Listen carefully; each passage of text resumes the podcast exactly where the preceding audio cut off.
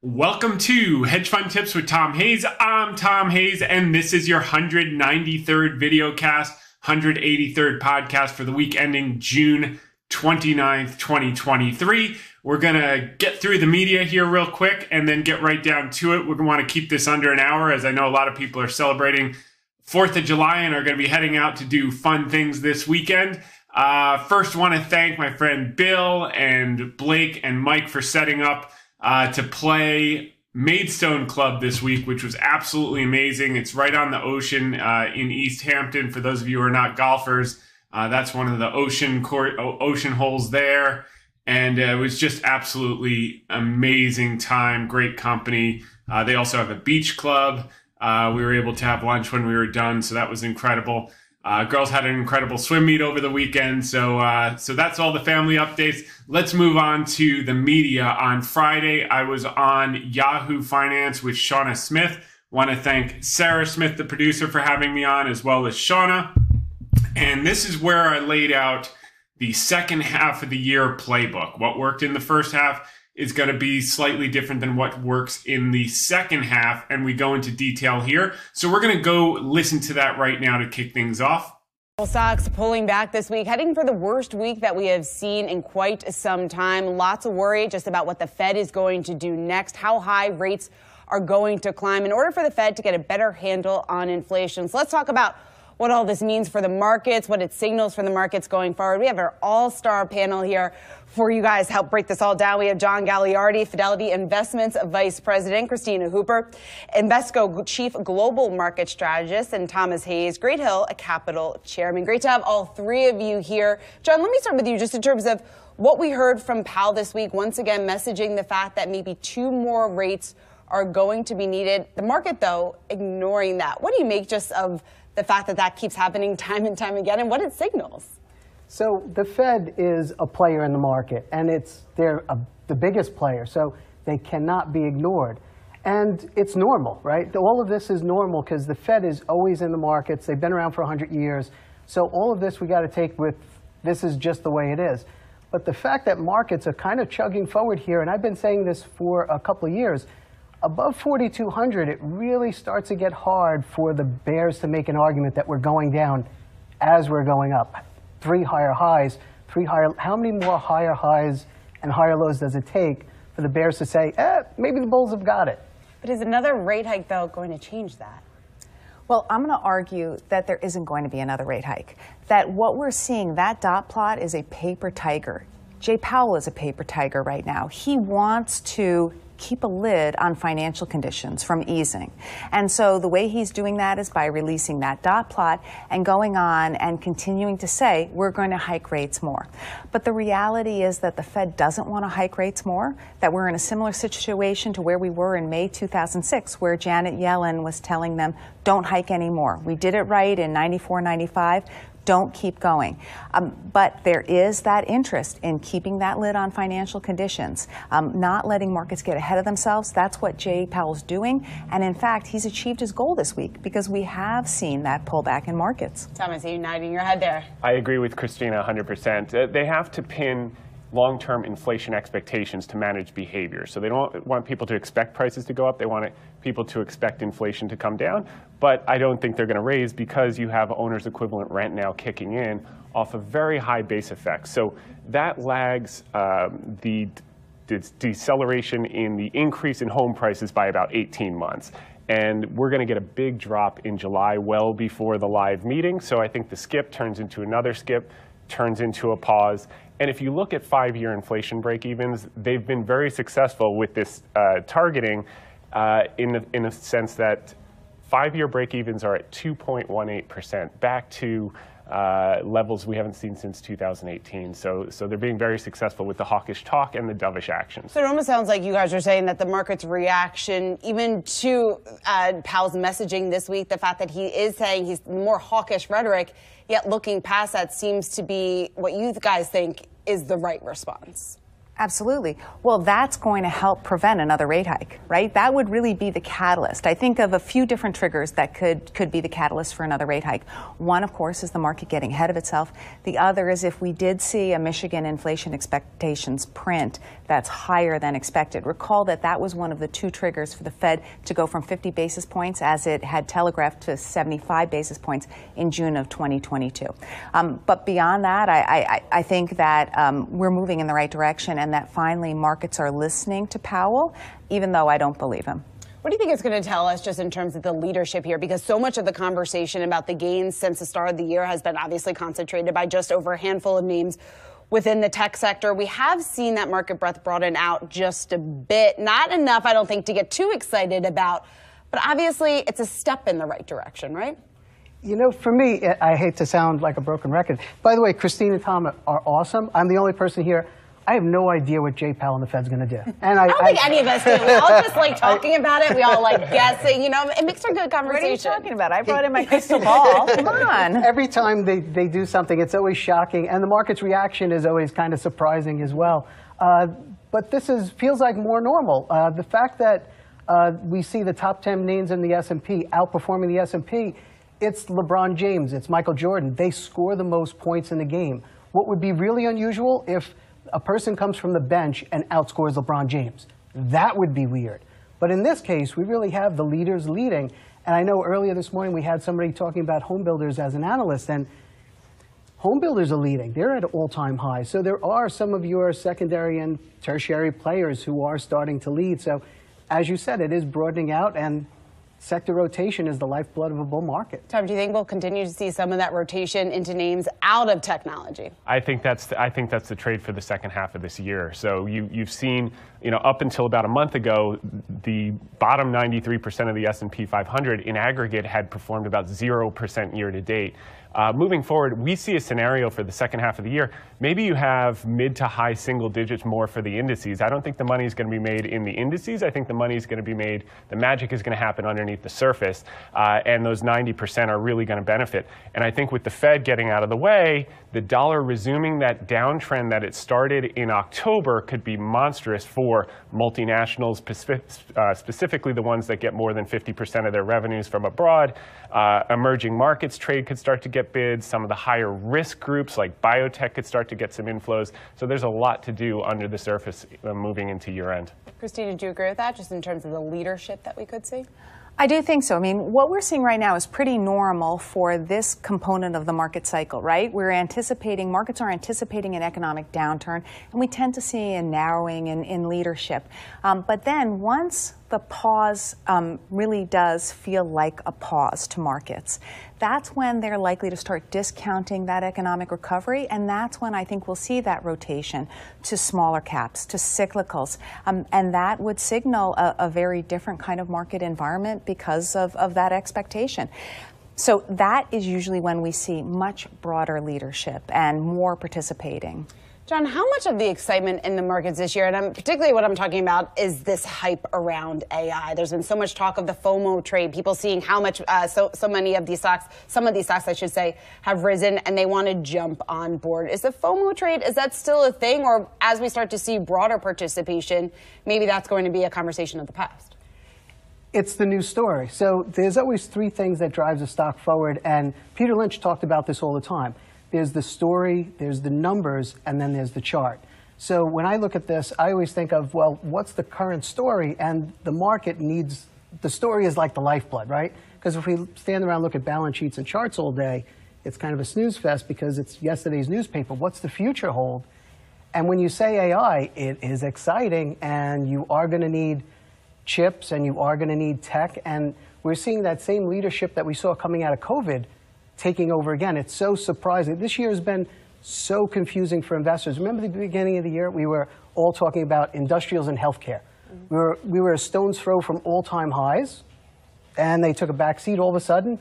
Tech came roaring back with semis yet again, and it felt just like, here we go. It feels like twenty twenty-one regurgitated. And to be fair, like you said, it's the beginning of a new bull market cycle. It's usually financials, consumer discretion, and tech. What about all the talk, though, outside of the U S? The more and more people that we've been having on recently talking about just the outperformance of the U S up until this point this year. And maybe it's t time to start adding some exposure to internationals. Is that an opportunity, Tom, that you think makes sense, given the fact that I know you guys are very encouraged and very positive, maybe that the Fed isn't going to raise rates again, but what if they do? Yeah, I, I think it's not an either or, it's a both and. Mm-hmm. So I think tech can continue to perform, but maybe on a relative basis underperform for some of these groups that are going to do well. So uh, we have two kind of themes. Number one is the dollar-based theme. The dollar weakening is going to be very positive for emerging market inflows and uh, international stock inflows. And they're just starting to break out global stocks ex-U S relative to bonds, uh, which has been in a sideways channel for ten, eleven, twelve years. Now they're starting to take off. So I think that's going to be a monster outperform trade. Not at the expense. It doesn't mean NVIDIA has to crash or Apple has to crash or Microsoft. It could just mean that th those consolidate, they perform less well, and then you start to see more and more flows into emerging markets. And I think you've got the dollar trade, but you also have the interest rate trade, uh, which is going to re be reflected, as Christina said, in banks as their loan books get better, as their balance sheets get better, as their funding costs get quantified. And a group that uh, no one loves, which is REITs, which is interest rate sen sensitive, could start to get a bid as well. But uh, we love the emerging markets. We love the China trade moving forward, which is a uh, uh, little hairy right now, but I think you're going to see some positive things in the second half. Christina, should investors be using a week like this week, where we did see some downward uh, action in the market, should they be using dips like this to buy? Absolutely. But um, just to key off the international conversation, they can't think just domestically. There are opportunities outside the U S, and especially given that the dollar is likely to weaken as we go into the back half of this year, this is a time to be shopping selectively internationally. So some developed uh, international, but also in particular, I'm excited about Asia E M. And part of it is that China reopening story, but you can play that um, with Chinese stocks or with some Asia E Ms that are likely to benefit. We have to think about the China, uh, the China story as one in which they were closed for a lot longer than other major economies. That is a very coiled spring. And so this reopening has legs, and it's actually going to be helped along by what I think is going to be some significant stimulus from China, both monetary, we started to see that reduction in policy rates, um, but also some fiscal stimulus. All right, guys, as we wrap this up, we're going to go around the horn real quick, and I'll give you two options, either your top trade for the second half of the year or the number one data point that you will be watching that you think is so critical outside of inflation. We all know inflation is maybe the easy answer there, but what else are you watching? John, you first. Uh, I focus so heavily on the S and P because that is the benchmark. Mm-hmm. That's what everyone is based on, and that's responsible for most of your returns. Market does well, we all do well. So I'm watching very closely to see how the S and P reacts, and as excited as, as we are now, like everybody planted their flag and said twenty percent. We are now in a new bull market. I think everyone's saying that just in time for the summer slowdown. So I'd like to see around August, what does the market look like then? And if we pull back, there may be some opportunities in the future. Christina? Um, two, Asia E M. Mm-hmm. And uh, I'm very excited right now about investment grade corporate bonds. Uh, we have to recognize this is a golden age of fixed income. We haven't talked about that, or we're pretty close to a golden age, after having gone through the pain of last year. Now that, that rates have risen significantly, there's an abundance of opportunities within fixed income. The one measure, the one metric I'm going to be most focused on, I mentioned this, Michigan consumer inflation expectations. I think it's critical. It's not technically inflation, but I think it's an important part of the Fed calculus. Tom? I think the biggest trade for relative outperformance for the second half is going to be emerging markets in China. Mm-hmm. I think the stimulus is going to be bigger than people expect, and I think it's go it's not going to be a linear recovery when it actually kicks in and we see second quarter earnings. We just had the six one eight holiday. We saw the retail sales up fourteen point eight percent for Alibaba. Uh, people are going to be surprised by that, and there's going to be a chase. Opinion follows trend. When price goes up, all the money's going to start to follow in. That's one, and I think the second laggard that I think is going to be a, a relative outperformance is going to be small caps, and uh, regional banks is, is a major part of that story, and I think you're going to start to see those get bid in the second half, and we're pretty excited about that. All right, guys, we got to leave it there. This is a great all-star panel to wrap up what has been a pretty eventful week here for the markets. Tom Hayes, Christina Hooper, and John Gagliardi, thanks so much for joining us here. That does it for us today on Yahoo Finance, but make sure you stick around three p m Eastern time. We've got all your coverage leading up to and after the closing bell. We'll see you then.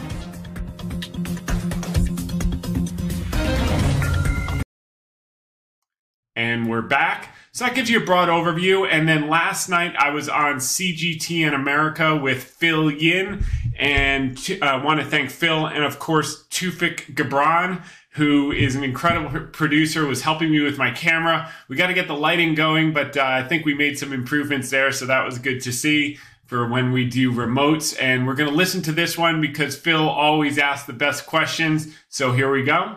Uh, for more on how to make money, we're joined by Tom Hayes, founder, chairman, managing member of Great Hill Capital. Good to see you. Um, the last few weeks, um, I will say I am perplexed because we had the non-rate hike. Then we had the talk of more rate hikes later. The market doesn't doesn't doesn't give a damn. It, it's been rallying almost every day. We're near new highs. Uh, the real estate market's rallying. Tech stocks are rallying, albeit a very small pullback. But it seems to me that investors are looking well beyond what two rate hikes are going to be. Is that a mistake? Uh, well, the two rate hikes are likely not going to happen. Thanks for having me, Phil. The economic data continues to blow by expectations, as you pointed out, with the Consumer Confidence Board. Consumer confidence is the highest it's been in fifteen months now. You saw building permits higher than expected, up five point six percent yesterday relative to negative uh, one point four last month. Uh, you saw new home sales up twelve point two. People are just getting on with their lives. And uh, the thing that Powell said is he can remain restrictive just by keeping the Fed funds rate elevated for a period of time. So, uh, you know, he basically said the market can go up, the market can go down. We may do two, two months, we may do zero months. All we did was pause.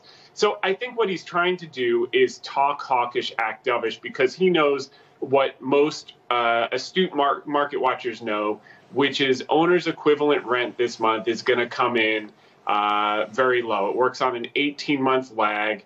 It deals with the deceleration in the increase in home prices eighteen months later, and that's about uh, over a third of C P I, headline C P I. So if that's a live meeting, we get a weak headline number, you know, mid threes to low threes. I think this they skip again, and that skip turns into a pause. That doesn't mean they're going to start cutting. The they're going to remain restrictive probably through the end of the year, if not beyond. The last couple of hours, we got these um, these test results in from the bank stress tests, which uh, I was a little surprised. They all passed. It, it seemed to me. I, I, I guess if it was bad news, maybe they don't release the results, but it seemed to be good news.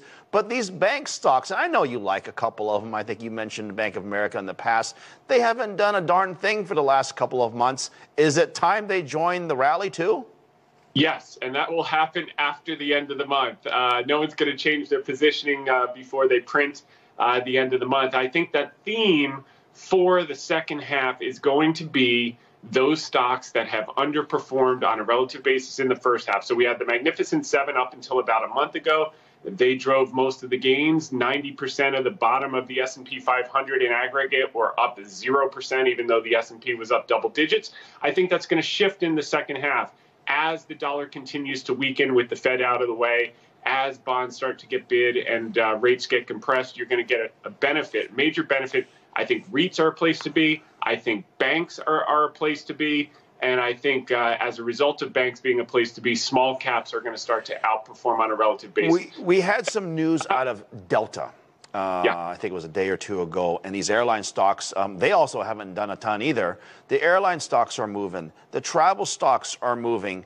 And what Delta, their C E O, basically said was that uh, this jump in demand that we're seeing and for travel, uh, it's here to stay. And it might get even stronger. I mean, if that doesn't make you optimistic, I don't know what will, but these airline stocks are still very much hammered from when we had the pandemic. Most of them are still trading at, you know, thirty or forty cents from where they were. Yeah, well, you know, the only sector that was almost as hated as tech was at the end of last year when we were hammered, pounding the table with you, let's go, it's time to buy tech, was consumer discretionary. And what we're seeing is that the consumer has jobs, and so long as the American consumer has jobs, they like to spend money. They, they bought everything off of Amazon uh, when they were locked up in their house during COVID. Now they want to get out and experience the world. They realize life is short. It's time to get on with living. You're seeing the cruise stocks. You're seeing the airline right. stocks. the key with that is you got to just look at them one on a one by one basis and look at their balance sheets, make sure, sure they're not too over levered and have too much debt to refinance at higher rates. But beyond that, the theme is up. Well, look, we're, we're going to get earnings, I believe, from Nike uh, in the next day or so. And we should get a very good gauge of how healthy or unhealthy the U S consumer is, because we hear from experts the recessions are coming, inflation's killing everybody, and things are terrible, and there's layoffs. But then there's this whole flip side of the news that you watch, that things are strong, unemployment is low, people are buying houses, and people want to spend, I guess, two hundred dollars on, on Lululemon or Nike T-shirts. I don't know where they're getting this money from, but there's, there's something odd going on here with the consumer. Well, Nike's going to be as much of a story about the U S consumer as it's going to be about the Chinese consumer. And what we're seeing from the six one eight holiday was that the volumes were pretty good. The Ch Chinese consumer is slowly coming back. Keep in mind, uh, you've only been uh, unlocked from COVID zero for about, you know, less than less than half a year.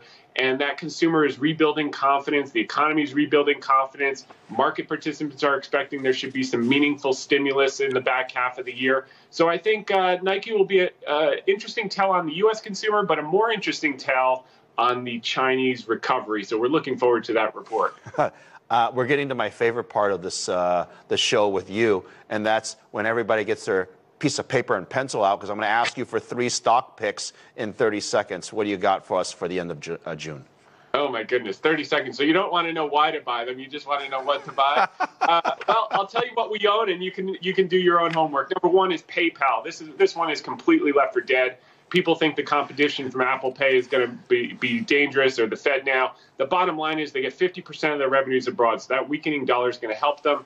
They're trading at a, a third of their normal multiple, eleven times earnings versus over thirty times historic. They're going to have a replacement of their C E O before the end of the year. That will be a catalyst when you have Elliott Management in the stock. Generac, the most boring stock, seventy-five percent of the market for home standby generators. They were left for dead because they overstocked during COVID. That, that, that inventory troughed in the first quarter. They're starting to work through that. You're seeing the stock is up meaningfully. We started talking about it at around one hundred one dollars. It's up to one hundred forty-eight. We think that's got another one hundred bucks in it over the next twelve to twenty-four months. Uh, so we like that. And then, of course, we love our emerging markets. We just got to get past the, this end of the month, get the Fed out of the way, dollar weakens, emerging markets, China is a buy. Tom, good to see you, my friend. As always, thanks so much. Chaos. And we're back. So thanks again to them. I also want to thank Shruti Shankar and Johan Cherian for including me in their Reuters article this morning, as well as Chavi Mehta, Mike Spector, Joseph White, Dietrich Kunneth, Ben Blanchard, and Sarah Wu for including me in their article on Reuters earlier in the week as well. And we're going to move to our famous Justin Mamet sentiment cycle chart, because, um, Uh, you know if Bob has moved or it hasn't moved based on the questions you get for Ask Me Anything uh, each week. But what I want to lay out with this is just getting people present to what a bottoming process looks like. And I know that, um, you know, not a lot of high quality professionals that take long-term uh, commitments to positions Um, are willing to share their information and, and share their knowledge uh, as we've done. And I, I literally just uh, do it on the basis of if Warren Buffett didn't share what he learned and Ben Graham didn't share what he learned, I wouldn't have a career. So I feel like it's an obligation, although very few people do it. And I share this just to put it in context, because for the average investor, they're they're always worried about what's going to happen next tomorrow or next week or next month. Um, and, you know, the beautiful thing of these stocks that go up a few times, multi-baggers, as we like to call them, is some have some do happen relatively quickly. Like Cooper Standard's already up three X in, you know, just over a year, and that thing's just getting started. Uh, Generac is now taking off. We've been talking about that. And we only started talking about that in March uh, because we had all the new money come in and we had to put money to work. And that was one of the positions. Um, we started talking about that, I think, around one oh one. It's one forty-nine already, um, and probably got another one hundred bucks in it. So uh, the key thing about this process here is you get your first flush, you panic. And that's kind of like what we refer to as the um, left shoulder, okay? And this is a technical pattern that's, uh, you know, you don't make the bets on the basis of it, but when the business stops trading in relation to fundamentals due to some exogenous headlines or uh, temporary um, uh, nonsense, you can use this as a guide for sentiment. So you have your left shoulder, which is panic. You have your head, which is the f flush low, which is discouragement. Discouragement. Then you shoot all the way up uh, back to uh, um, you know, breaking out here, and um, everyone gets nervous. This is usually where money starts jumping in, and then they get flushed out, and they stay back down in aversion for a little while, which is what we call the right shoulder. So left shoulder, head, right shoulder, you know, it looks like uh, inverse head and shoulders. And then finally, you work your way back up to denial. You get some consolidation back up here at the breakout level, because this is where all the volume is. And then once it gets through here, it just goes straight up. And and the, the interesting thing about it is between here and here, usually the fundamentals don't change very much, because here you are paying too much for the same fundamentals. Uh, here, you are paying way too little for the same fundamentals. Um, and then, you know, buy here and here, maybe the fundamentals start to improve a little bit. But once you get up to here, people are paying too much again. But they're doing it because they feel like everyone else is doing it, and it's the herd mentality. So why am I spending three minutes on this one, yet again? The reason is, is remember, shoulder, head, shoulder, and this is the breakout level. Well, what's Baba done in the last week? Because I must have eight questions on Alibaba. You know, one of which is, uh, when would you give up on Alibaba? Which is the same question we got last week. So let's, so we know what sentiment is. Let's look at what price is. So all of the questions in the last few weeks around Baba have been very negative. But what has actually changed? And this is what's important.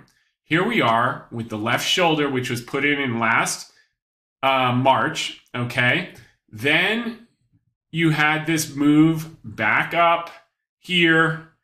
Then you had the flush all the way down to discouragement in October, when the stock got down to fifty-eight dollars and people were puking hand over fist. We bought a slug at sixty-one dollars. And then what happened? At one twenty-one, everyone was excited. The thing went up one hundred percent. After the dollar peaked and started to come down, it went up one hundred percent in three months. And that's what I say, when it comes, it comes all at once. And sure enough, that was enough to suck everyone in who sold at sixty dollars. Uh, you know, they probably bought in here in the hundreds. They, they flushed out at fifty-eight and sixty dollars. Then they're like, oh my God, I missed it. They bought back up after it was up one hundred percent. And those people have to get flushed, because as you can see, there was a tremendous amount of volume at that level. Look here at volume by price. So now what's happened? Well, we're putting in the right shoulder, okay? Just as the left shoulder was sloppy, you had two moves to make the shoulder. The right shoulder is sloppy, and you have two moves to make that. But in the scheme of things, the business, the, the price of the stock has done absolutely nothing since last March. And it's following the normal shakeout process, shoulder, head, shoulder, to get everyone out. And right now, the fact that everyone is panicking once yet again at the exact wrong time, I think we're literally on the cusp of this. Now, the other thing you have to keep in mind is, just like you're seeing Cooper Standard get bid up into the end of the quarter, uh, because it's done well this quarter, so people are chasing and pushing it up into the into the close, so they get their marks high. Um, you're seeing the same with Alibaba, which hasn't worked this quarter. No one wants it on their books before the thirtieth of June. So after you come home from the fourth of July holiday and you play plenty of great golf and shoot your best rounds ever, you'll come back and there'll be some ridiculous headline out of Hong Kong or China that the Chinese government has elected to buy stocks, or the Chinese government has elected to uh, offer tax incentives for individuals to put stocks in a retirement plan, a tax-advantaged account. Or you'll hear, um, uh, you know, we'll get the inflation data in the U S, which, uh, you know, with a headline of mid threes, and everyone will know the Fed is finally done. The dollar will shoot lower and emerging markets will all get bid. So this is not unique to Alibaba. The reason we chose Alibaba is because Alibaba has the best underlying fundamentals, and um, we know we have a margin of safety. But you could put emerging markets in this same chart, the E E M, you could put K W E B in this same chart, uh, K W E B, you could put Tencent. All the charts are pretty much exactly the same thing.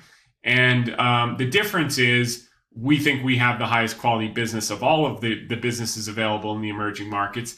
And this is where we are in the process. So for those of you who are not happy because it's June twenty-ninth and it's probably going to look like crap tomorrow on June thirtieth as well, Uh, just know where you are, step back, zoom out, and know this process repeats over and over and over as long as you have a good quality business. So um, my bet is, of the six or seven questions that I got, I'm going to bet that three to four of them have done exactly the opposite of what we've taught on this podcast for the last four years, which is they have gone in on margin. And if they've done that, then shame on them. And, uh, you know, the, you can't be any clearer. You can lead a horse to water, but you can't make them drink. You buy high quality businesses, but if you're levered up on them, then then it's on you. Um, and probably levered up at the exact wrong time at one twenty. Now they're bleeding here, and hopefully they can hang on if we retouch eighty before we blast off to one twenty and beyond. Uh, and then finally through one twenty, which is when we start to go straight up. So that's where that is. So hang tight. Nothing's changed. If anything, the uh, six one eight, the volumes were up fourteen point eight percent. We're seeing other headlines, which we'll go through right now. The business has gotten better. The price has done nothing.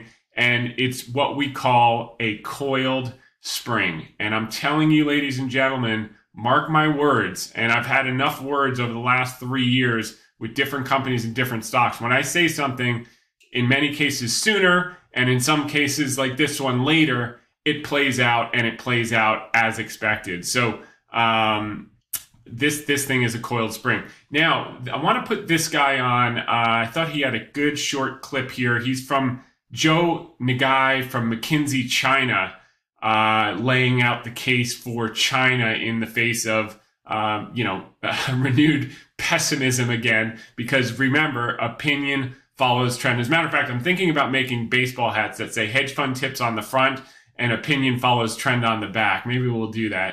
Um, but uh, uh, here we go. Let's let's take a listen to this. Uh, Joseph Ngai from McKinsey China. Sam, I think it really depends on whether you're a glass half full person or a glass half empty person, right? I think on the glass half empty side, I'll go there first.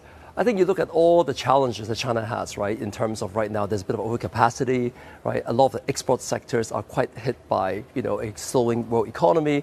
I think you look at the capacity of, you know, residential, you know, real estate and others.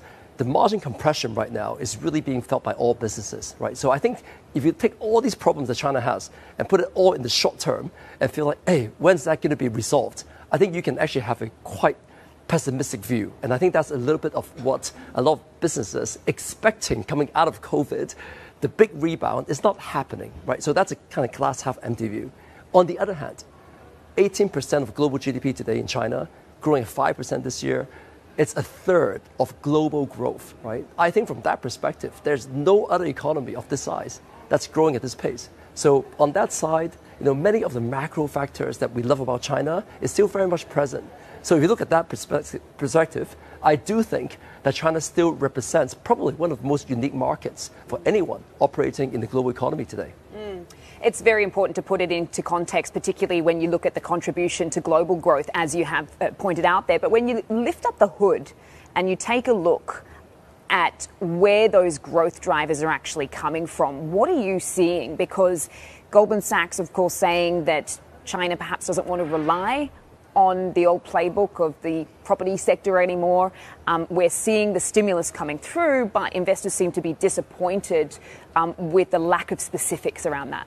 Yeah, look, I think that we need the consumption in China to come back up, right? In the last few years, China's Chinese uh, savers have saved up thirty-three trillion of R M B, right, in deposit savings. uh, more than ever before, right? If you look at a lot of the banks today, um, you see that, you know, uh, residents of China are actually uh, repaying their mortgages, right? So the deleveraging on the on the consumption side is actually happening. What we need there is a little bit of a confidence, right, where people are willing to spend again, where they feel like, you know, there is going to be a little bit more optimism, right, in the market. And I, and I do think that, you know, I hope the consumption will come back more. The other one I think is very interesting is that China is still very much at this stage of innovation and technology, um, you know, Uh, driven e- economy. So if I look at, you know, electric vehicles, if I look at, you know, solar and other sustainability, right? If I look at even um, recently, a lot of Chinese exports, right, going actually outside in terms of technology. I mean, you know, the, the interesting thing is that in the past few months, the top three apps in the U S downloaded are all Chinese, right? So I think that there is quite a lot going on in there, and I think that that is really being discounted by the market right now. And we're back. Okay, so moving along, this was from uh, Brendan Ahern over at uh, um, Crane Shares, who runs the K W E B E T F, which is the China Internet E T F. And he made some an interesting find here. He said, quote, a mainland media spokesperson publicly mentioned buying Chinese stocks for the first time yesterday in an interesting move. Um, as noted in yesterday's note, several prominent economists publicly discussed the need for more stimulus. This doesn't occur often, as it's feasible that policymakers are getting the message. So this would be huge. And if you remember, this is what the Bank of Japan has been doing. Uh, and effectively, you know, if you saw the meeting with Powell from Portugal yesterday, Uh, when they were asked if they coordinate, and they snickered, blah, blah, blah, yeah, we talk. They do a lot more than talking. The basis right now is that Lagarde will withdraw liquidity from Europe because they have the worst inflation, um, while Japan pumps liquidity into the global economy through continuing to print money and buy securities. And as a matter of fact, Japan has now become the largest holder of treasuries over China uh, as a result of them becoming the lender of last resort. But this is a quid pro quo. And the quid pro quo is, if you buy our bonds and you provide global liquidity, we'll help you, number one, get inflation above two percent. And number two, uh, weaken the yen so that you can become a more competitive exporter, uh, particularly against your number one export competition, which is China. We will give you that edge. So um, I think China is going to get fear of loss. And this is not dissimilar to what I said, that if the U S car companies didn't start making this the small sedans again, he, Hyundai and Kia and Toyota were going to flood the market and leave them in the dust. We're going to show you in a second that they, they've got the message, and now car volumes are going up across the board because they're not just producing the big trucks that they make the largest margin. They're now trying to defend their share, as all these other producers have just been flood, flooding the market, which has been a boon for Tesla. The thing that people don't talk about E Vs is Tesla met a demand that the regular producers gave up on in the ICE business. They didn't produce small cars anymore. So the only place you could buy a small economical car was from Tesla, more or less. And uh, and and that's exactly what's happening. And the same thing is going to be true for China. If they don't start stimulating, they're going to lose share to Japan. Japan's going to eat their lunch, and it's it's game on. So uh, China needs stimulus and clearer rules. Ex-I M F official says P B O C ready to act forcefully if economy stumbles. The economy's not stumbling. That's the problem. It's actually growing. Um, and for those of people who say, oh my God, they're only going to grow at five point two or five point four percent this year. I mean, think about that. We just printed two percent G D P growth in Q one. They've been locked down for three years and they're, they're printing five plus. Um, you know, that old dog don't hunt, and wait till they catch up in the second half and you see those numbers come in higher than expected and everyone panic buys, just like they're panic buying NVIDIA and all the tech companies now after they've already had their run. They're going to be panic buying uh, Alibaba and Tencent and others uh, when they're back up at one hundred eighty dollars. And uh, first at, a, well, at one twenty, they won't believe it again. At one eighty is when they'll start to believe it again. and then we'll get our next consolidation up there. So um, that's your preview of coming attractions. So China's smartphone shipments back to double-digit growth in May. You know, you never hear anyone talking about this stuff. Uh, you never hear anyone talking about the volumes increasing in uh, six one eight. But sooner or later, that's all everyone will be talking about. Uh, but the smart people know. Citadel's Ken Griffith optimistic on growth in China. Um, on the U S front, uh, three M uh, got that settlement at ten point three billion dollars. So that's really good for the Forever Chemicals. Now we'll see some progress on the uh, earplugs, which, if you remember, the Defense Department came out and said there was no material difference between the soldiers who did use their earplugs and didn't use their earplugs as it relates to their ability to hear. That will be proven or disproven uh, in court. And most likely, as in the case of P FAS, we'll see a settlement at much lower amounts than, than the market anticipated. And uh, we spent a lot of time on that in, I think, last week's about dividend or no dividend. So uh, we'll leave it at that. Car prices aren't going down. Automakers are just finally building something other than expensive trucks. So here's the article. Um, and it's interesting. Uh, one of the guys I was playing golf with this week just bought a Ford Raptor, um, Ford Raptor F one fifty or something like that. And um, he's like, uh, you know, I was just going to buy it. And they said that we have zero point nine percent financing. So it was an absolute no brainer. I bought one and I asked them what else they had for my wife. And, and that's, that's what you're going to get in a used car environment where financing is nine percent.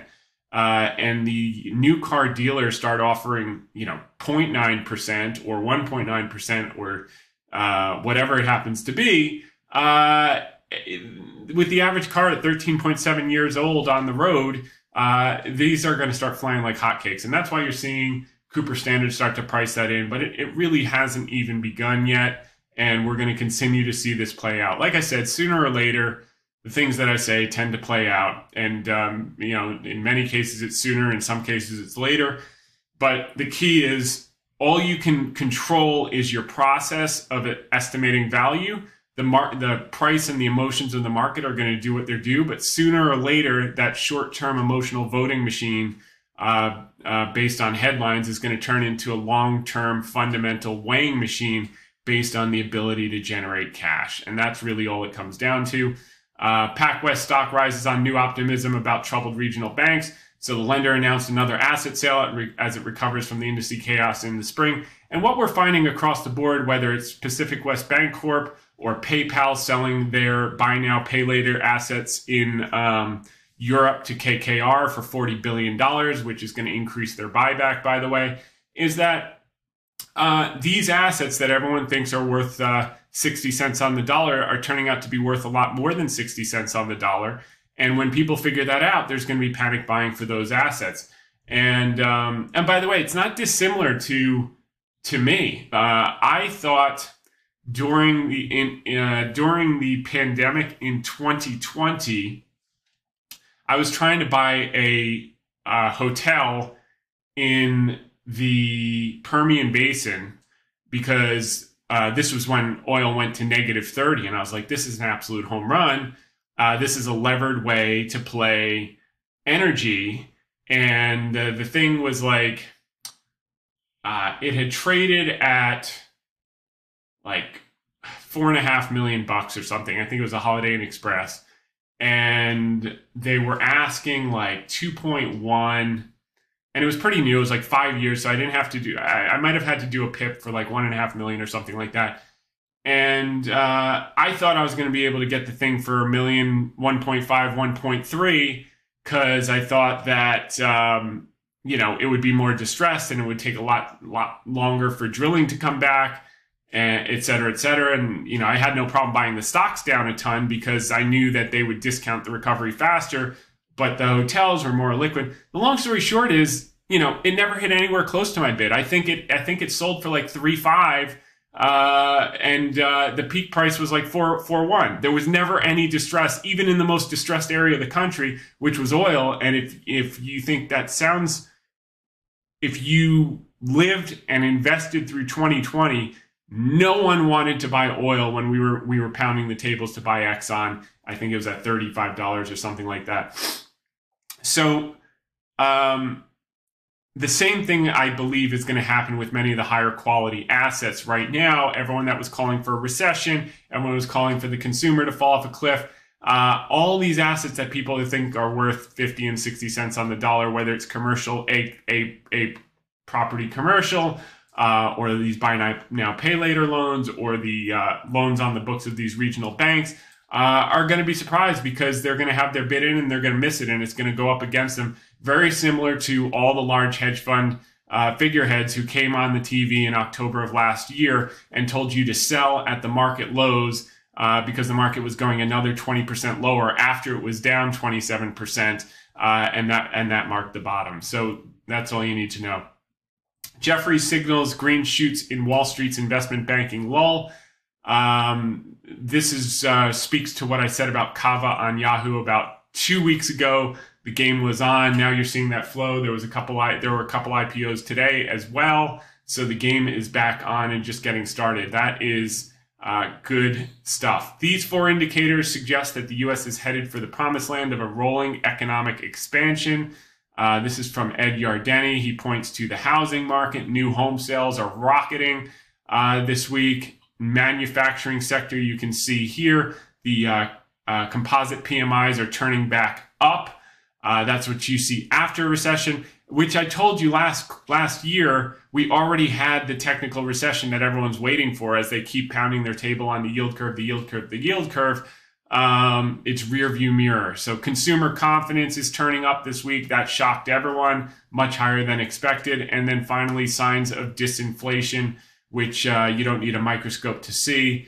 Uh, prices paid, prices received. It's completely rolling over back to the flat line. So uh, that's all positive. Legendary value investor Seth Klarman says he's looking at real estate as the next big opportunity ahead of the slowdown in the economy. So he's been looking at commercial real estate, okay? And that's where he sees pockets of dislocation. And um, and uh, we kind of beat him to the punch there with Vornado as it starts to trade up. Moving along, but he'll do some stuff in the private market.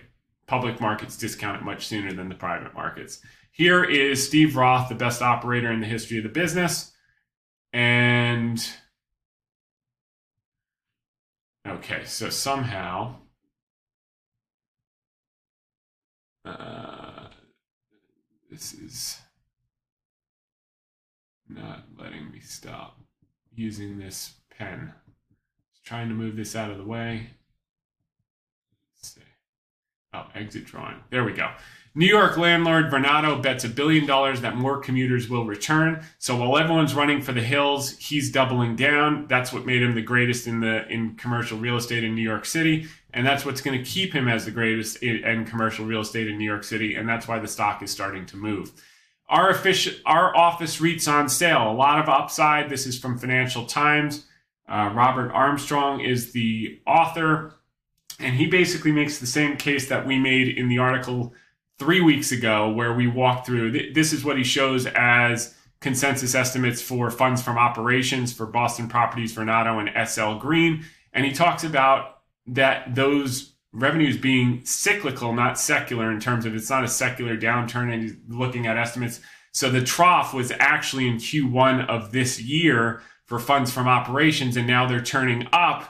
And uh, and that's that's exactly when we were buyers, and we're going to see more of that. And then we're going to see people panic buying after a double, and we'll lay off after it's a triple. So, um, you know, the vacancy rates, you know, these stocks are down seventy-five, eighty percent. And in Manhattan, uh, in the A properties, you have a ten percent vacancy rate as of Q one, which was the trough. So uh, that's all you need to know. Moving on, this was a huge trade this week. S L Green shares surge after selling half of a New York City building at two billion dollars valuation. This was um, two forty-five Park Avenue, which is where Vornado is, uh, all in that area, the highest A-class properties. And they sold it, uh, just to give you an idea of that valuation, It's barely a discount to the two point two one billion dollars that China's H N A group to acquire the building at its peak in two thousand seventeen, uh, when New York City commercial real estate property was at its peak. So the other thing you need to keep in mind, if you remember from the late eighties when Japan was flying, um, they were overpaying for Rockefeller Center, and we were just selling it to them. We were just like, sold to you, you know, all day long. Uh, and, you know, you, you remember the movie The Rising Sun, and China, Japan was going to take over the world. It's the same story now.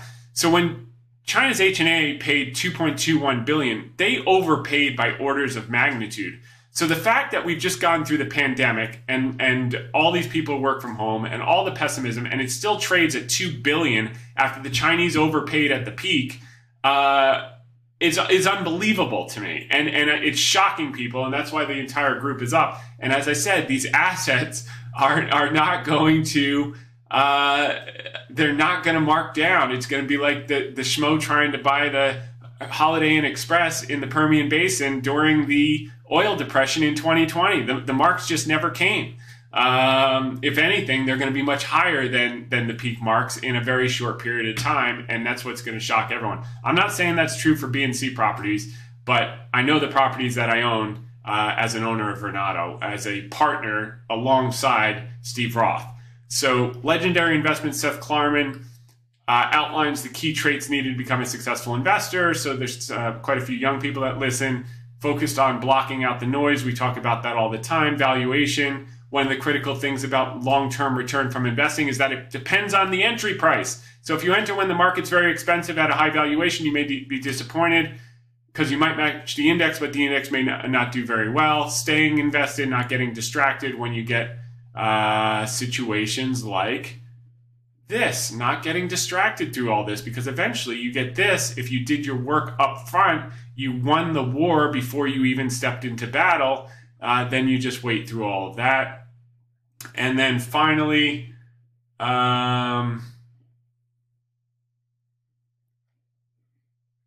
having conviction. Well, then we don't lack for that. And finally, focusing on what matters uh, and looking for pockets of uh, inefficiency, which is what we always focus to do. Now, uh, bearish treasury bets could make a comeback to bite hedge funds. I'll tell you, Carlton English, number one, she's the best bank reporter in the business, period, over and out.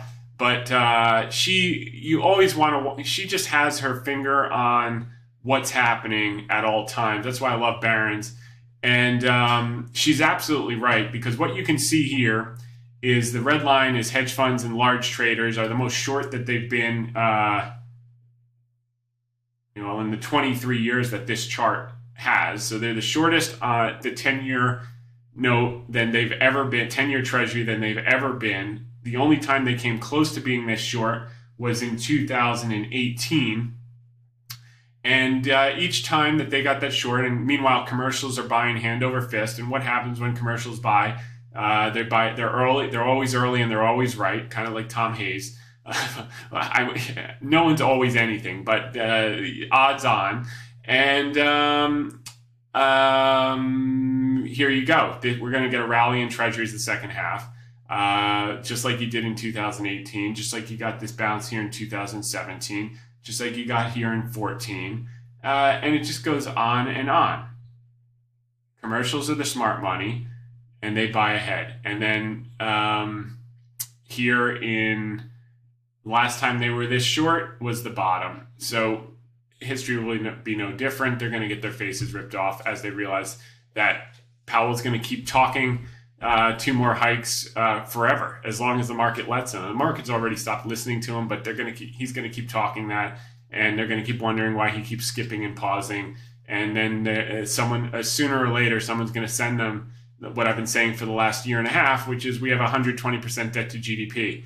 They have to inflate it away. The only way they can do that is through running nominal nominal. G D P high. The only way they can do that is to run inflation three to five percent for the next three to five years, um, and that's it. If they go down to two percent, we're going to have one hundred forty percent G D P, and we're going to be we're going to have a lot of problems. We're going to become Japan, and they're not going to do that. So, uh, banks passed Fed stress tests. Now the focus is dividends. Um, you know, it's interesting. I'll tell you, if if Citibank, I've been, I, I just keep looking at this this business. If Citibank ever changes their C E O, I'm pro- it's probably going to become a fifteen or twenty percent position overnight. Um, she's just not skilled. I mean, she's just not getting the job done. End of story. Uh, so um, we'll wait for that. But that's, an, uh, you know, we have the carry long-dated options, which we talked about. I think they're up forty, fifty percent, which is pretty awesome. And um, um, this one would be an amazing long-term holding if they could get the leadership right. All right, next, the Russell two thousand should beat the S and P five hundred if it can overcome these three headwinds. So this is in line with what we've said uh, on Yahoo on Friday. Number one, rising rates. Well, that's going to get taken care of, uh, if not at the July meeting, the one after. But I think it's going to be July because the inflation print's coming beforehand, and that'll give them cover to, quote unquote, skip one more time, uh, which will lead to the permanent pause. Economic growth, um, we saw today two percent G D P, much higher than expected. And sector composition, which is basically regional banks, real estate, and biotech. Oh, by the way, we love all three of those, and that's why we want exposure there. Move, moving along, burdened by the facts, stock market, and sentiment. Just the facts, ma'am, just the facts. Uh, I know the saying. I don't really know the origin of that saying. I think it's some like detective show. But this is the guy who said it. And um, okay, so we went through the second half playbook with Yahoo. This chart from Goldman uh, signals the same thing that uh, we're looking for. Russell two thousand should rise by fourteen percent during the next twelve months. You could probably double that. Uh, according to a simple model based on U S economic growth and starting valuations that explains r- roughly two-thirds of Russell two thousand returns between nineteen ninety-five and twenty fifteen. So you can see how they're modeled. Number uh, uh, match the tracking. Of course, this is always in, in uh, looking with the rearview mirror, but I think all conditions point to uh, what they're looking for. Moving along, we talked about, uh, well, you already heard the Phil thing, positioning. Now, the purpose of the following charts and tables is to remind skeptics that the data continues to come in better than expected. While the back half of the year returns for the indices may not may be more muted than the first half, there's still significant opportunity. However, the most money will be made, quote, under the surface, with dozens of individual laggards that can be up twenty, thirty, fifty, even one hundred percent plus in second half uh, positioning. Now, commercials are still long, the S and P five hundred and the Russell and the NASDAQ and the uh, Dow, while hedge funds are short the whole way up. Uh, we continue to follow the commercials and ignore the large managers who told you to sell at the October lows. So you can see here they're long, and the market continue. You know, while the hedge funds are short, they've been short the entire way up. They've missed twenty-five percent, and when commercials are always early and they're always right, and they're they're still aggressively record long, which is what happens after that first spike uh, in big long-term multi-year rallies. So uh, regional equity allocation, you can see here allocation to equities. Um, Uh, current allocation is one point two standard deviations below its long-term average. That sets the stage for more of the panic chase. Sentiment is still in the hole. This is literally from a week ago, ladies and gentlemen. Even after the market was up twenty-two percent or whatever off the October lows, sentiment and positioning is still in the gutter, which means there are plenty of bricks and mortar to climb the wall of worry. Um, profit expectations are still in the toilet, which is perfect because that's the fuel to get these monster recovery rallies. The bull and bear indicator, Bank of America, um, is uh, still neutral. It's not even getting started uh, towards where you'd want to be looking to take off uh, a lot of stocks. It's it's still very skeptical, very pessimistic. Up here is when you start to want to say, okay, what what what what's already doubled or tripled that maybe could get another half turn, but I'm not willing to risk it. Let's let's lay off some or all. Uh, we're not near those levels. Consumer confidence blew the doors off. one hundred nine point seven versus one hundred four forecast, up from one hundred two last print. This is the highest in fifteen months. Uh, and then you see here we still have record money markets held by households, uh, deposits in money markets. All this, uh, a good portion of this can come back into the market. Maybe ten, twenty percent is trillions of dollars. So Um, money supply, uh, as we all know, has contracted a lot in the last year. That's going to help inflation. However, in the last three months, it started to go up, uh, which is a key, key thing. And uh, Seth uh, Golden has sent this over from Luthold Group, who published this chart. When M two starts to rise, the average return uh, year on year for the S and P is fourteen point two percent versus when it's falling like last year, uh, the average return is only two point seven percent. So we're moving into the above average return period of time based on money supply. And this cyclical model is from Larry Williams. He did this on Timing Solution. Uh, we have Timing Solution as well. We don't use it uh, too much. We used to use it a lot more and then realized that if you pick the right businesses, sooner or later, they always revert back to intrinsic value. So you don't have to pay attention to all these squiggly lines. But this one is pretty timely because it points to money supply turning up. And when money supply turns up, equities follow in spades. Uh, earnings expectations, the setup going into earnings in the next couple of weeks is beautiful. It's exactly like Q one, where uh, people anticipated uh, earnings would be negative six and a half percent.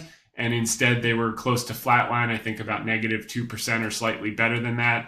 Uh, I think we're going to have a similar setup this quarter where expectations, and that's probably confirmed by the above average, uh, above expected G D P that we saw today. I think we're going to see, uh, rather than getting negative six point five, you wind up with negative one or negative two. Everyone's blindsided, guidance starts to go up, and, uh, and you get uh, some more panic buying into midsummer. Analysts playing catch up on buy ratings, so opinion follows trend. So they all were downgrading in the hole, and now they've got to upgrade to chase. Uh, economic data, the P M Is turning up. We covered that already. Durable goods blew the doors off. This is this is not levels of a non-defense capital goods orders that you see um, during a recession. Okay, at a recession like in twenty twenty, they collapse. When you're just starting the expansion is when they get up to these levels, and then it persists for another four to five years. If you look at ninety-six, ninety-seven, and then two thousand five, two thousand six, and then two thousand eleven, two thousand twelve, and now we're just recovering from the COVID lows uh, for the first time, and that bodes well for the coming years. Uh, other points with inflation, uh, while uh, the Fed keeps pounding the table on two percent, it's likely that they'll revise their target to three percent. That's in Seth's opinion. I don't think they'll ever formally revise that, but I think that's their unspoken target, and I think that's what they need to do to bring debt to G D P down. Uh, keep in mind, the economy performed well from nineteen eighty-two to nineteen ninety with an average C P I of five point one percent over the decade. So that's something that people forget when they only look at recency bias. Uh, if you step back a little bit thirty, forty years ago, you find that uh, a high growth, high nominal growth uh, environment uh, can withstand five point one percent inflation, and the Fed can continue to cut rates in that type of environment. And that's exactly what happened during the boom, boom eighties.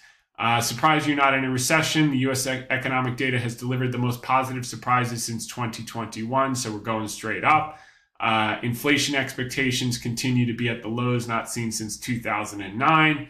Uh, new home sales are surging. And then seasonality, July has been the best month of the year uh, for the last nine times in July. Uh, not nine out of ten times, nine out of the ten last years, stocks have been up in July, and it's been on average the best month of the year at plus three point three percent. That's from Ryan Dietrich over at the Carson Group. Other people calling for the NASDAQ being overbought. But if you look at this data from, I think it's from Ari, uh, Ari Wald, um, when it comes off these uh, subdued levels and, and the twenty-day deviation, the distance above its two hundred-day uh, moving average, Uh, is not an overbought in the first thrust out of the collapse. And that was one of the key things that I kept pounding the table on in twenty twenty. It got quote unquote overbought. And I said that this is where people get screwed, is that yes, it's overbought, but when you're coming out of the heart attack, it stays overbought and it stays pinned for a little while until it's gotten every last one in. And looking at the cash levels and the positioning, it hasn't even gotten close to getting people in. People are still in too much cash. Because if you remember, every single commentator for the first half of this year and the last half of last year was saying, why would I buy stocks when I could just sit back and collect five percent? And if you remember, I said, they're right. Why would you buy stocks? So when everyone's on one side of the boat, what's going to cause the most pain? And what I said was going to cause the most pain is if the stock market rallies and their stock locked up in their six-month treasuries and the market goes up ten, fifteen, twenty percent, that's how they feel pain. And that's the risk. They left fifteen percent, twenty percent net on the table that passed them by that they'll never get back. That was maximum pain. And um, and it's no different right now with everyone being short bonds. Maximum pain is bonds get bid.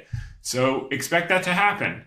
Uh, here is the presidential cycle, which we've covered from All-Star Charts. It shows that the trend continues to be up. You know, last year is the weakest year of the cycle. We get a monster rally into uh, second and third quarter of the pre-election year. Then we grind a little bit and grind into the election, but in an upward tra trajectory. And, and, uh, and that's why I'm talking about the magic happening under the surface. But even with this, I think we've got a lot of catch up here because we haven't fully followed that pattern, which, uh, which leads me to believe here after the Fed is fully out in July that people are going to really get the message and seeing earnings, and they're going to have to play catch up to this type of kind of uh, strong move that you usually see in the pre pre-election cycle. Uh, this is from Fundstrat. It shows that when you have labor sh shortages, the investment in tech goes parabolic and the stocks go parabolic. And we're in the same part of the sweet spot right now. So for everyone saying, you know, you want to be fully out of tech now, they've gotten too much. I, I don't think that's the case. I think we're, the model that we've been looking at is similar to, and we've been talking about for now a year, is um, uh, more like the ninety-five to ninety-nine model. And uh, A I, there's some hype to it, just like there was some hype to the internet, but there's a lot of substance to how it's going to revolutionize our lives, revolutionize business. And not just for the A I companies, but for boring companies that produce goods and manufacture stuff and all kinds of things. So um, this tech, uh, the right tech companies, which is why we own Alphabet, which is why we own Amazon, and which is why we own the most important uh, A I company in the world, in our view, which is Alibaba, um, are going to do exceptionally well during this period. Moving along, U K continues to be hated. Um, We continue to have our, our two holdings there. Uh, in bigger size is Rolls-Royce, which is now up, uh, it's probably close to doubled in the last year or so. Uh, and then uh, ASOS hasn't done anything yet. Well, it's starting to move a little bit, but that's a smaller position anyway. Uh, we'd like to get some more exposure to the U K because you don't get um, these type of valuations very often in an investing career. So we keep our eyes open in the U K. And then finally, banks, uh, the case for banks, uh, banks underperforming. You haven't seen an opportunity like that uh, in a long time to buy banks. So now on to the shorter term view for the general markets. Uh, sentiment is still elevated at forty-one percent bullish. We think it can stay pinned for a while because of how people are positioned. Same thing with the fear and greed index. And managers, while they've got eighty-three percent equity exposure, they're not, not near triple digits. I think they can be forced higher Uh, in the coming month, especially when everyone's now looking for a pullback after a quote unquote uh, getting overextended. Uh, earnings, you look at the ARC fund, which is Cathie Wood. This is pretty interesting. Her top twenty ratings and uh, her top twenty, top thirty holdings, earnings estimates for the next uh, uh, top in the last sixty days, the twenty twenty-three earnings estimates for the top thirty holdings have gone up seventeen point five one percent. I've never seen that big of a jump in a sector um, since we've been doing this. So I'm not saying buy ARC, but I'm saying her, her, her main fund, believe it or not, this is just a function of risk on. So um, her fund play, trades very closely with biotech as an index when risk is on. And um, so we think a better way to play this is is, is the biotech position, which which is a, a major position for us.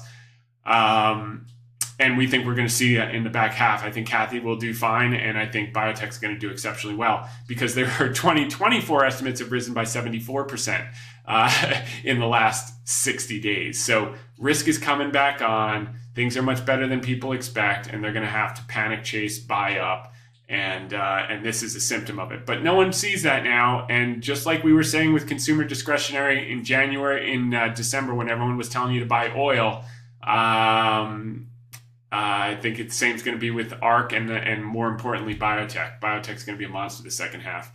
Uh, oil and gas equipment services, what's happening? Their estimates are going down. Negative ten point three six percent for twenty twenty-three, negative seven percent for twenty twenty-four for the top thirty weights in the last sixty days.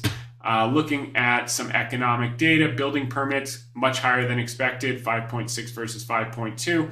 Uh, Kias are just going to build smaller houses. We talked about this was going to happen last year, uh, but the the uh, blueprint would be like Levittown, two thousand square foot houses. Not every thirty year old needs to live in a five thousand square foot house, and uh, and that's coming to pass. And the D H Is and the Pulte's and the K B's are filling that need.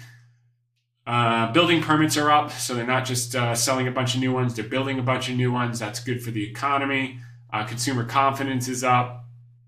New home sales is through the roof, up twelve point two percent uh, versus up three point five percent last print.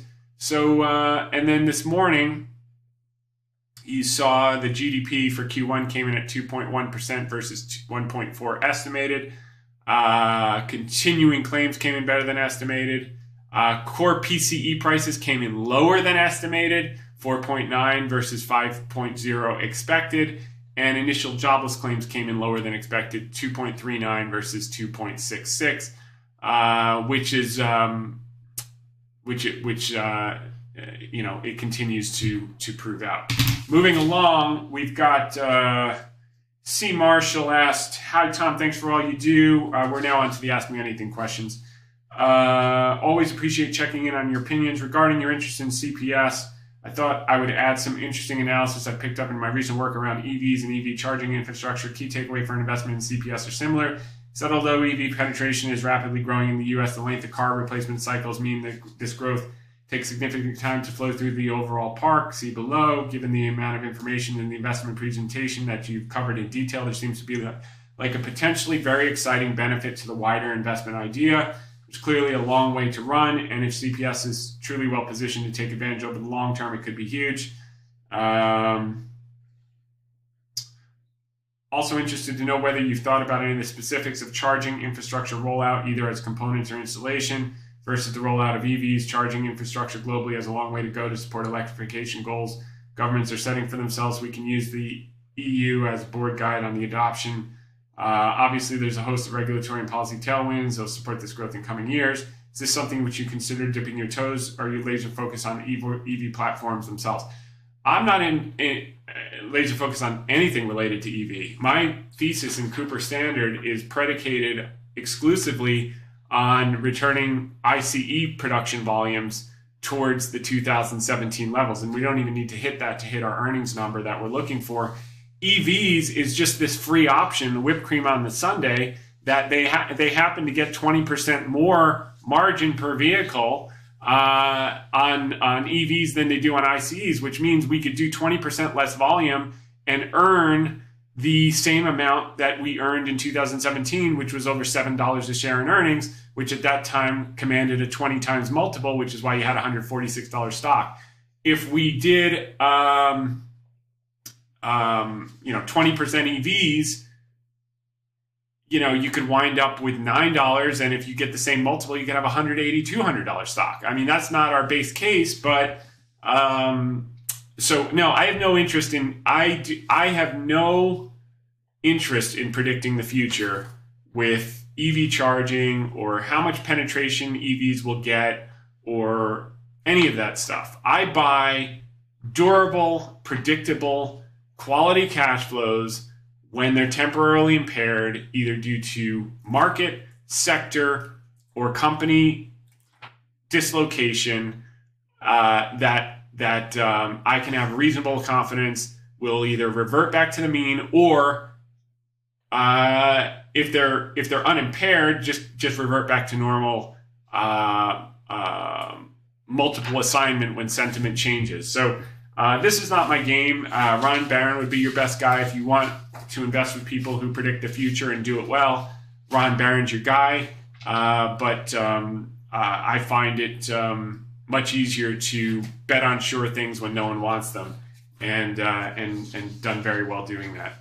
And as a matter of fact, Ron Barron is the exception. If you look at the people who are active managers throughout time, the the people who have made the most money over the years, over the decades, have been doing what I do and doing it really well, whether it's Tepper, Cooperman, Buffett, um, um, Klarman, um, and the list goes on and on. So, so this game of predicting the future, you you know, you meet a couple people at the golf course that got lucky, lucky, and you know, took a gamble on something and, and won and made a ten bagger and all that stuff. But they usually give it back to the casino.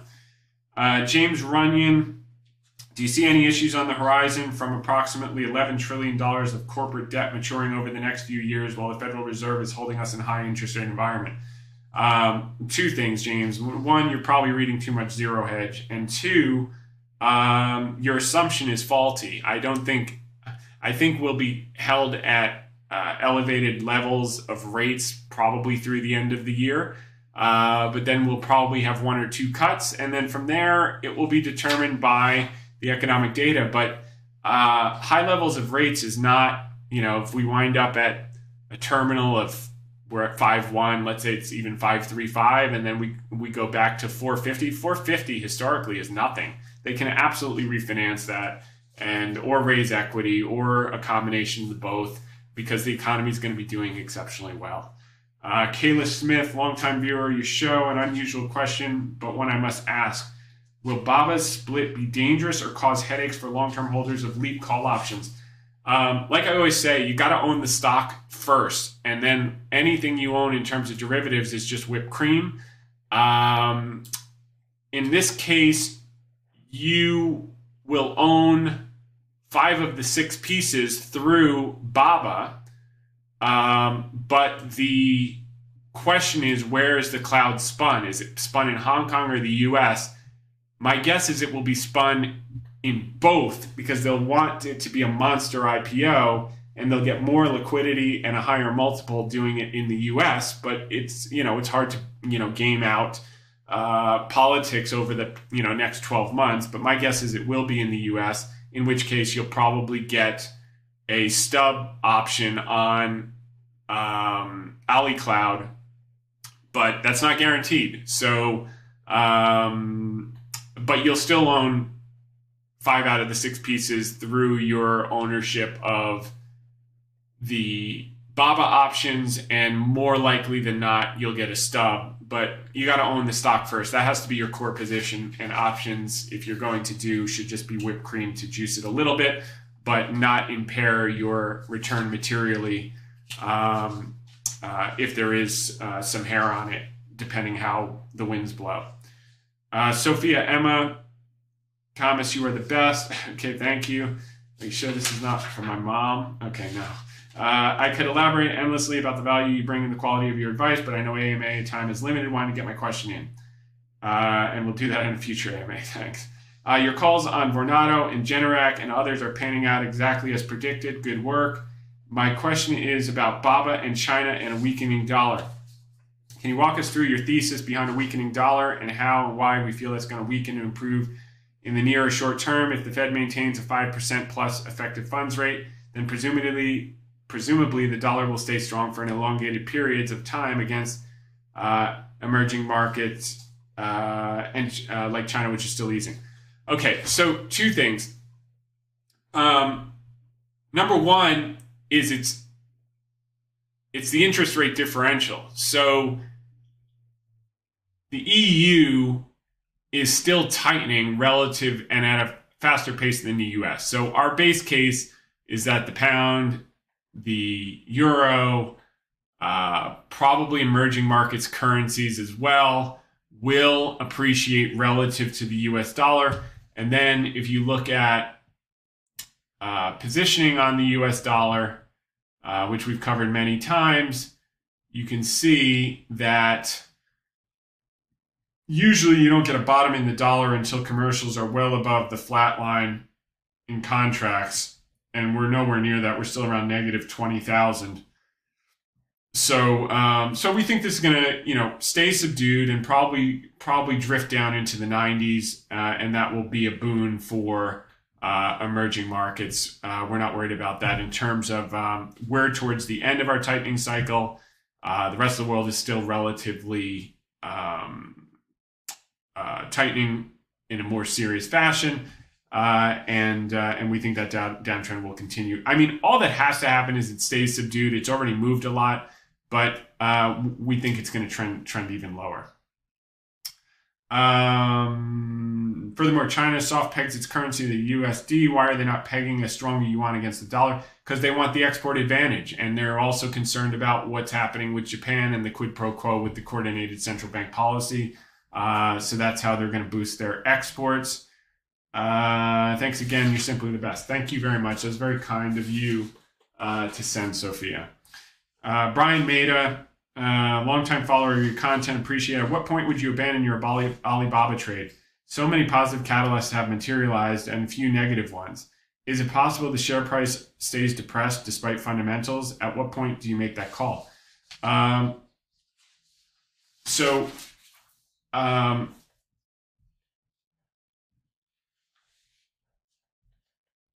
the condition under which I would sell my Alibaba would be that their cash flows significant, uh, significantly deteriorate. And the opposite is true.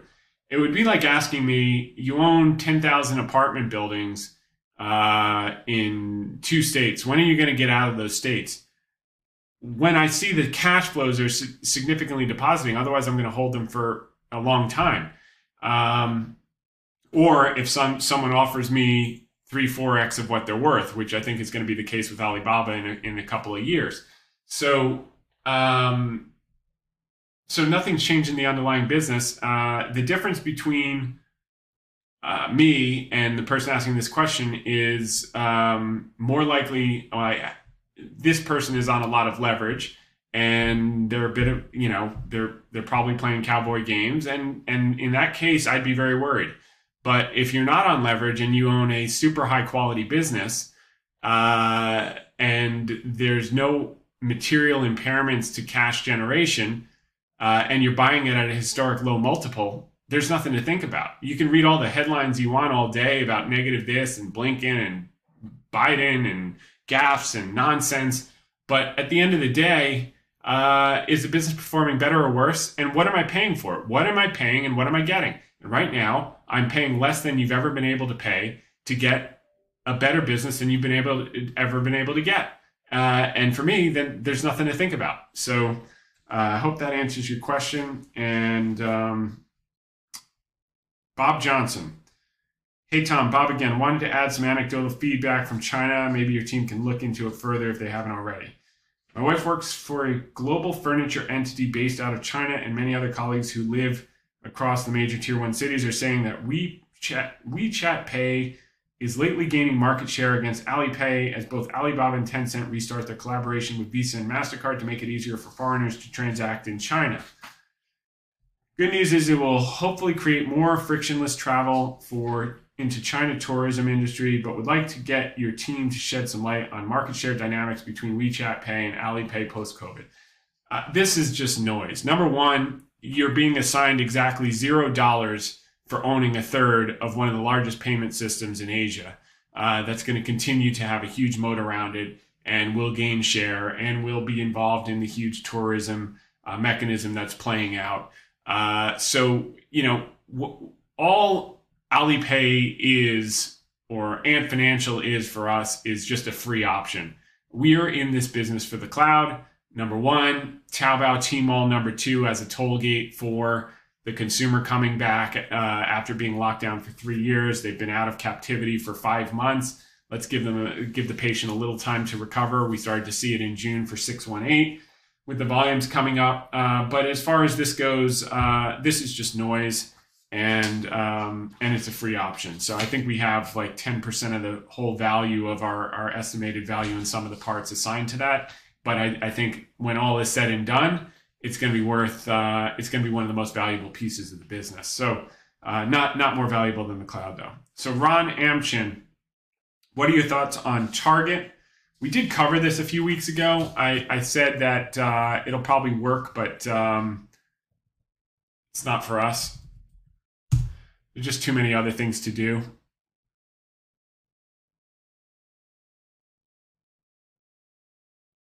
I don't like this business. I, I just, I'm just going to pass.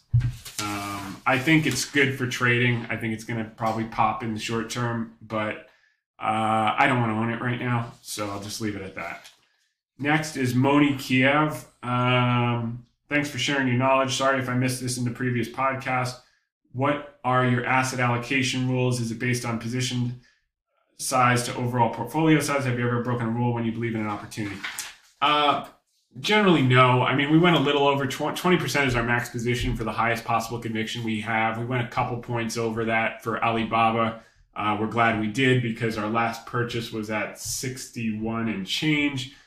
So um, um, that's how we do it. It comes down to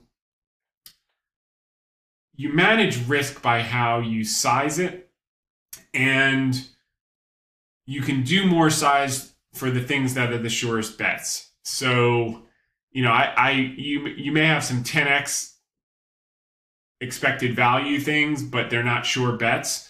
Uh, so maybe they're only a couple of percent in the portfolio, because if it, you know, if it goes to ten X, it's a meaningful contributor because it's twenty or thirty percent to the portfolio. But if it goes to zero and you lose two percent or three percent, you live another day. So with those more high risk, high return, you have to size it accordingly. In the case of Baba, I mean, I, it doesn't have ten X upside, but um, we can lean in with a lot of capital because the downside is very limited based on the price that we're buying the stock, and or the company rather.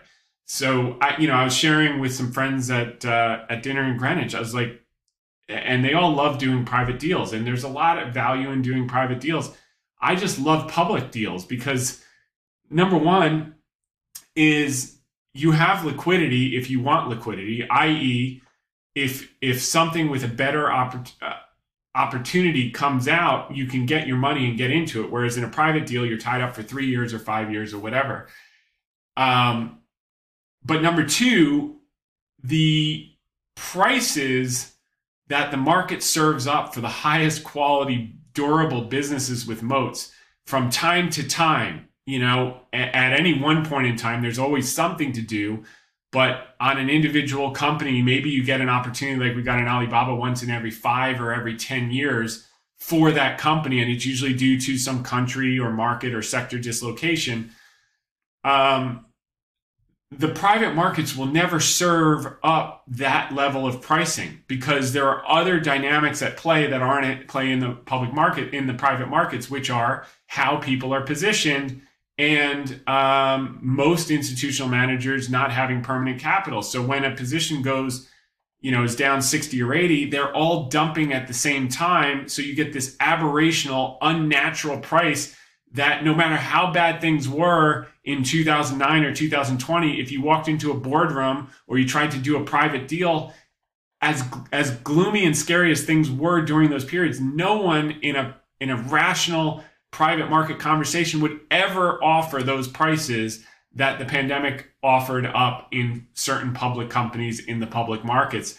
And that happens, you know, every few years for great businesses. For garbage businesses, you can see them all the all day long, and, and you can take punts on them or not take punts on them. That's not what we do. But for high quality, durable cash flows, the beauty is every year, one or two generational opportunities are served up, because when one group is flying or one country is flying, another one is in the gutter. And we look for what's in the gutter that we know has long-term staying power and we can buy at an abnormal price. Is the price we're paying one that would be rejected by any rational board, and we would be carried out by security guards for being impolite and uh, completely unrealistic? Is that the price we're paying in the public market? And if that's true, we're gonna it's probably gonna be a maximum size position of twenty percent. Uh, um, and and they don't come around very often. So when it rains gold, you pull out the bucket, not the thimble. Uh, and that's what we did with Baba, and we know that's gonna pay Uh, it's just, you know, one of those that takes longer than, rather than shorter. Range Resources took longer rather than shorter, and it's only halfway uh, up the flagpole and uh, already four times six, you know, six bagger and just getting started. So um, that's why I love what I do. I mean, it's it's just, unbel- I feel like I'm on a treasure hunt every single day. So I am grateful that you're joining me on that treasure hunt and you're tuning in. I wish everyone a fantastic uh, Independence Day.